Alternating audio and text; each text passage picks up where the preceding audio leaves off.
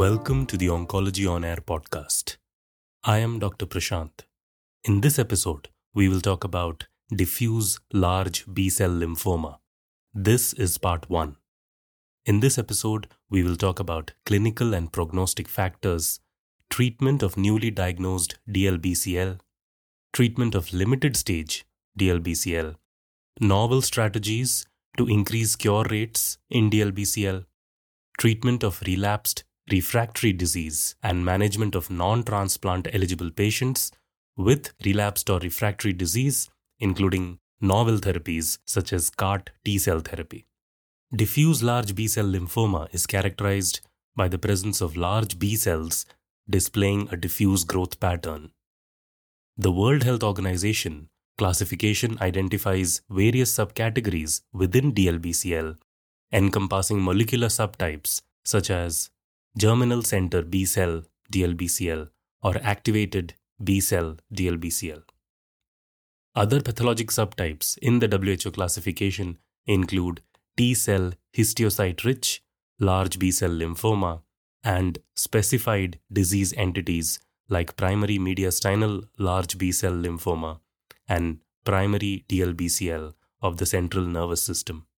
DLBCL constitutes approximately 30% of all non Hodgkin's lymphoma and can manifest with either nodal or extranodal involvement. In less than 10% of cases, there is bone marrow involvement with large cell lymphoma. Additionally, 10 to 20% of patients exhibit a discordant marrow involvement with a low grade B cell lymphoma despite a nodal biopsy consistent with DLBCL. In addition to the B cell markers CD20 and CD19, neoplastic cells may express CD10 in 30 to 60%, BCL6 in 60 to 90%, and MUM1 in 35 to 65%. Occasionally, CD5 expression occurs requiring distinction from the blastoid variant of mantle cell lymphoma characterized by cyclin D1 positivity two molecularly distinct subtypes of DLBCL not otherwise specified are acknowledged. The GCB, exhibiting a gene expression profile akin to the germinal center B cells, in which case they are CD10 and BCL6 positive, an activated B cell, reflecting a profile similar to the activated peripheral B cells, in which case they are IRF4 or MUM1 positive with a prominent nuclear factor kappa beta gene signature. We will now discuss the clinical and biological prognostic factors in DLBCL. Roughly two thirds of individuals diagnosed with DLBCL can achieve a cure through rituximab based chemotherapy. Nonetheless, the categorization into low and high risk groups can be refined by considering both clinical and biological factors. While the International Prognostic Index remains robust and relevant in the current rituximab treatment era, it does not encompass the entirety of the prognostic information. For instance, a patient with an International Prognostic Index score of 3, indicating advanced stage disease, multiple sites of extranodal involvement, and elevated LDH, falls into a high intermediate risk group with an expected 5 year probability of survival with RCHOP ranging from 50 to 60%. However, despite the continued applicability of the International Prognostic Index in the present treatment landscape, it falls short in capturing the underlying biological heterogeneity of DLBCL. As mentioned earlier, molecular division through gene expression profiling identifies two distinct subtypes, the GCB and the ABC, each having a signature distinct from primary mediastinal large B cell lymphoma.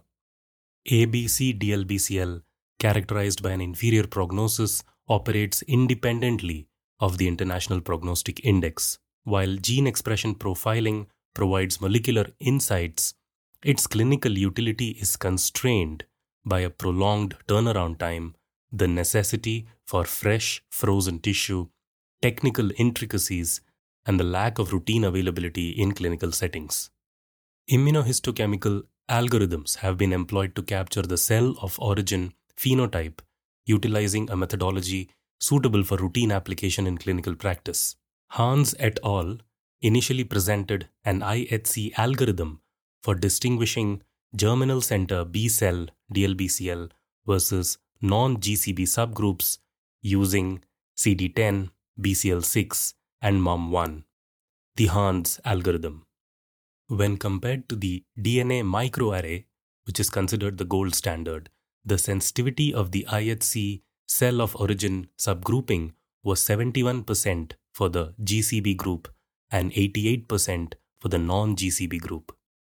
Various algorithms with expression profiling have been developed, yet results have shown inconsistency regarding the applicability of the cell of origin distinction by immunohistochemistry in rituximab treated patients. One study revealed that none of the five different IHC algorithms applied could distinguish cell of origin subgroups with prognostic significance. In contrast, another study identified the TALLY algorithm utilizing CD10, GCET, MUM1, and FOXP1 as demonstrating the best concordance with microarray data while maintaining prognostic significance.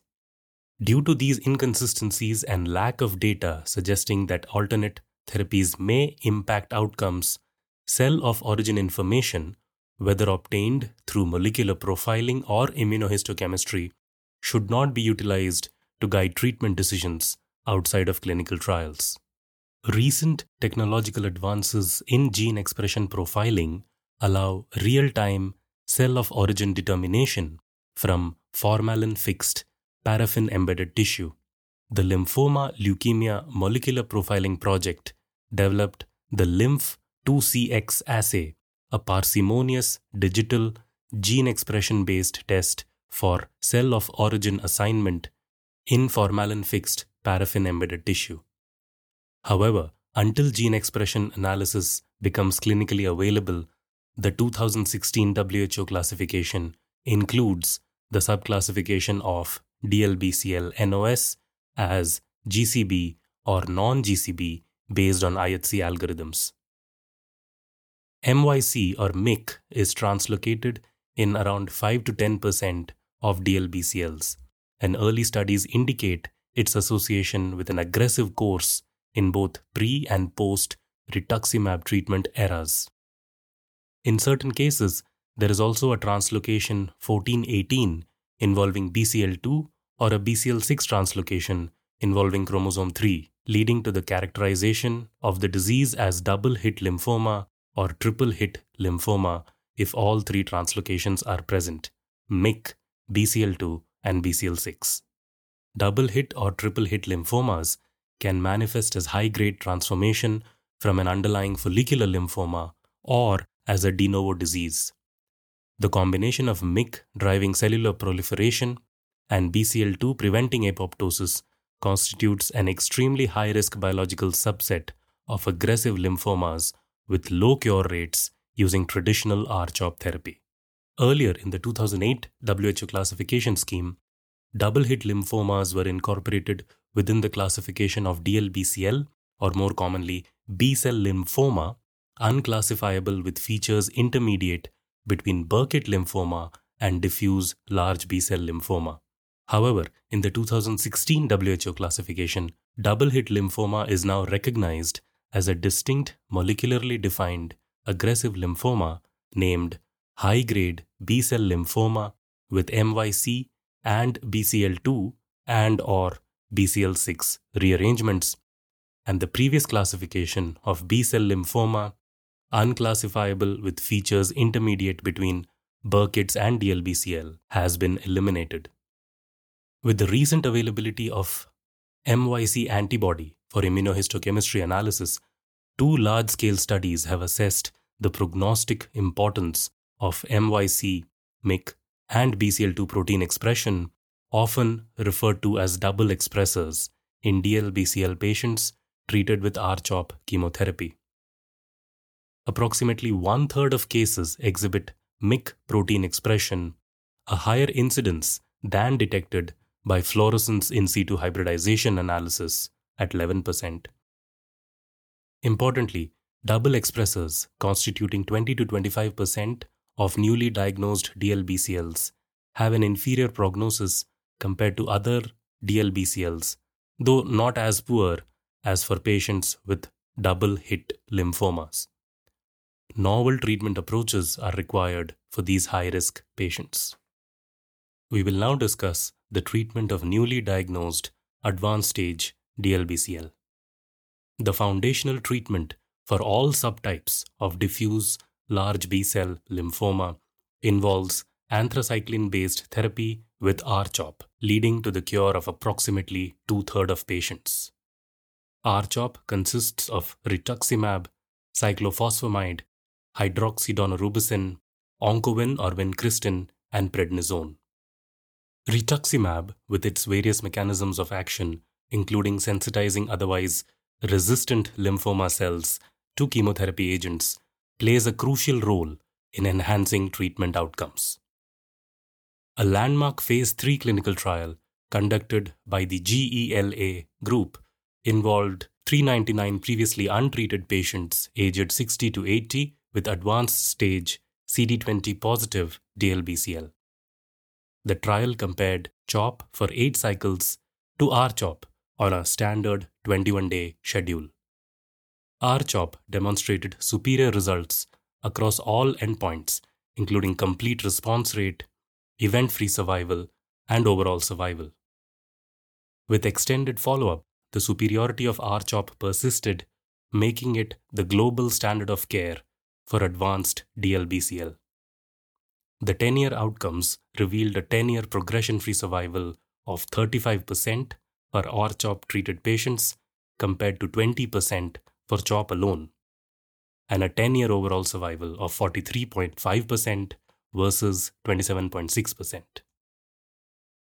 Two other randomized control studies, the MabThera International Study Group and the rituximab with CHOP over 60 years, RICOVER 60 trial, further supported the advantage of adding rituximab to anthracycline based chemotherapy in DLBCL. The rituximab containing regimens in these studies, conducted in different patient groups, demonstrated improvements in event free survival and overall survival. The RICOVER 60 trial additionally established that six cycles of R-CHOP yielded the best outcome. Recent randomized trials aimed at improving outcomes in DLBCL compared various strategies to standard R-CHOP. These strategies included substituting the next generation anti CD20 monoclonal antibody obinutuzumab for rituximab, adding the proteasome inhibitor bortezomib, using maintenance everolimus, consolidation with high dose chemotherapy and autologous stem cell transplantation, and infusional therapy with dose adjusted EPOCH chemotherapy. However, all these trials showed no improvement in survival compared to standard R-CHOP. Consequently, based on these findings, the administration of R-CHOP every 21 days for six cycles remains the established standard of care for advanced stage DLBCL. We will now discuss the treatment of limited stage DLBCL. Approximately 45% of diffuse large B cell lymphoma cases are limited stage, falling within Ann Arbor stages 1 and 2. A significant pre rituximab era trial by the Southwest Oncology Group 8736 established the superiority of combined modality therapy involving chemotherapy followed by radiation over CHOP alone for localized DLBCL. The study demonstrated a five year progression free survival of 77% and overall survival of 82% for three cycles of CHOP, followed by involved field radiation therapy, surpassing the outcomes of eight cycles of CHOP alone. However, a longer follow up revealed that the treatment advantage of combined modality therapy was not sustained, resulting in a 10 year PFS of 55% in both arms. While the benefit of rituximab in localized DLBCL has not been specifically analyzed in a randomized controlled trial, the MINT study, focusing on patients with limited stage disease, confirmed its advantages. The Southwest Oncology Group conducted a phase 2 study evaluating three cycles of RCHOP with subsequent involved field radiation therapy in patients with localized aggressive B cell lymphoma, predominantly DLBCL, showing a 10 year progression free survival and overall survival of 58 and 67%, respectively. The potential acute and long term side effects of radiotherapy raise the question of whether a subgroup of limited stage DLBCL patients can be selected for chemotherapy alone. A French study in limited stage non bulky DLBCL, less than 7 cm, randomized patients to receive 4 to 6 cycles of R-CHOP followed by 40 gray radiotherapy or 4 to 6 cycles of R-CHOP alone. Only patients achieving complete response by PET CT were randomized with no difference in 5 year event free survival or overall survival between the arms. This supports chemoimmunotherapy alone as a suitable treatment for non bulky, limited stage DLBCL patients achieving complete response to R-CHOP. Furthermore, in the study that we just spoke about, patients assigned to no radiotherapy had a comparable event free survival and overall survival to those receiving radiotherapy, suggesting that radiotherapy may be unnecessary in selected patients responding well to chemoimmunotherapy alone. We must mention that primary testicular DLBCL, usually presenting at limited stage, is managed with six cycles of R-CHOP and prophylactic scrotal irradiation due to its unique characteristics, including a propensity for late relapse, high risk of CNS recurrence, and recurrence in the contralateral testis. Let's move on to the novel strategies to improve cure rates in DLBCL. Despite the improvement in DLBCL outcomes with R-CHOP chemotherapy, approximately 40% of patients still experience relapse after primary therapy, and the majority of those who relapse will not achieve a cure. Numerous randomized trials have been unable to identify a therapy superior to R-CHOP. Currently ongoing trials are exploring the integration of novel targeted agents with a biologic rationale in distinct DLBCL subtypes. Both lenalidomide and ibrutinib have shown potential selective benefits in activated B cell DLBCL, exhibiting single agent activity in relapsed ABC DLBCL compared to germinal center B cell subtype. Randomized trials are actively assessing the efficacy of each of these agents in combination with RCHOP compared to RCHOP alone, specifically focusing on ABC non GCB DLBCL. The results of these trials are eagerly awaited and have the potential to redefine the standard of care for a biologically defined subset of DLBCL patients. We will now discuss the management of relapsed and refractory DLBCL. Upon suspicion of recurrence, it is advisable to repeat a biopsy due to the implications of recurrent diffuse large B cell lymphoma and the potential for relapse with a different histology. Following confirmation of recurrence, patients should undergo complete restaging investigations. For patients younger than 70 years of age, without significant comorbidities, second line salvage combination chemotherapy, such as rituximab, ifosfamide, carboplatin, and etoposide, RICE, rituximab, dexamethasone, cytosine arabinoside, and cisplatin, RDHAP, or rituximab, gemcitabine, dexamethasone, and cisplatin, RGDP, should be administered, followed by high dose chemotherapy and or autologous stem cell transplantation if chemotherapy sensitive disease is demonstrated. The evidence supporting the use of high dose chemotherapy with autologous stem cell transplantation in relapsed DLBCL is based on the historic PARMA study, where patients who relapsed with aggressive lymphoma following an initial complete response to primary therapy received two cycles of DHAP chemotherapy. If chemosensitivity was demonstrated, patients were then randomized to receive further chemotherapy with DHAP or with BEAC, carmustine, etoposide, cytarabine, and cyclophosphamide, followed by autologous stem cell transplantation. Patients in the transplantation arm showed significant improvement in both five year event free survival and overall survival. However, recent randomized trials in the modern era have shown disappointing success rates with this approach in patients who relapse or who are refractory to RCHOP, with fewer than 30% of patients remaining progression free at two years. Recent investigations have explored optimal salvage therapy in three phase 3 randomized controlled trials. The collaborative trial in relapsed aggressive lymphoma, the CORAL study, randomized patients with relapsed DLBCL to receive rituximab plus ifosfamide, carboplatin and etoposide, RICE, or rituximab plus dexamethasone, high dose cytosine arabinoside, and cisplatin, RDHAP, for three cycles, followed by high dose chemotherapy with carmustine, etoposide, cytarabine, and melphalan, BCNU. This was followed by an autologous stem cell transplant if a response was demonstrated. Effectively, the CORAL study compared RICE versus RDHAP followed by BCNU with transplant if a response was demonstrated. There was also a second randomization following transplantation to rituximab or to observation to evaluate the role of maintenance therapy. At diagnosis, 62% of the patients had been treated with a CHOP like regimen with rituximab.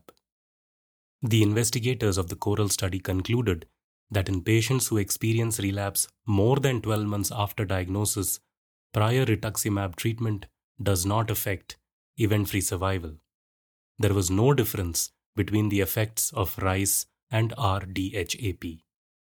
A second randomized trial by the National Cancer Institute of Canada compared RDHAP to RGDP, which is rituximab, gemcitabine, dexamethasone, and cisplatin, in aggressive lymphomas, showing similar overall response rates, event free survival, and overall survival, with a lower toxicity in the RGDP arm.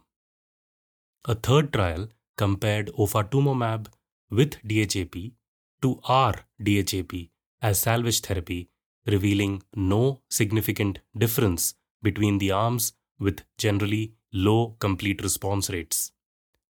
The primary predictor of success was achieving a complete response by PET scan prior to autologous stem cell transplantation. These studies show that relapsed DLBCL is an unmet medical need in modern practice. As on date, treatment options in relapsed DLBCL includes RICE, RDHAP, or RGDP, along with high dose chemotherapy, followed by an autologous stem cell transplant. We will now discuss management of non transplant eligible patients with refractory or relapsed DLBCL. Patients who relapse after a high dose chemotherapy and autologous stem cell transplantation or are eligible for curative intent treatment often receive palliative therapy, utilizing lower intensity regimens to offer short term disease control with manageable toxicity. Commonly used regimens in this context include gemcitabine based treatments like R-GemOx, rituximab, gemcitabine, and oxaliplatin, or rituximab bendamustine. Selected subsets of relapsed refractory DLBCL may benefit from targeted therapies. Brentuximab vedotin, an anti CD30 antibody drug conjugate, has shown promise in CD30 positive DLBCL with an overall response rate of 44%. Lenalidomide monotherapy demonstrates responses in approximately one quarter of relapsed DLBCL patients particularly in the non GCB DLBCL subtype. the Bruton tyrosine kinase inhibitor ibrutinib yields higher responses in the ABC subset of DLBCL. Genetically modified autologous chimeric antigen receptor T cells targeting CD19 have emerged as highly active agents in managing chemotherapy refractory DLBCL. Axicabtagene ciloleucel, an anti CD19 CART T cell product, achieved an impressive overall response rate of 82% with a complete response rate of 54% in patients refractory to chemotherapy. The durability of remission was encouraging at one year follow up. However, CAR T cell therapy is associated with cytopenias, cytokine release syndrome, and neurologic events. Cytokine release syndrome, characterized by fever, hypoxia, and hypotension, was observed in 93% of patients, with severe cases reversible by tocilizumab. Neurologic events occurred in 64% of patients but were mostly reversible, with steroids being effective in severe cases.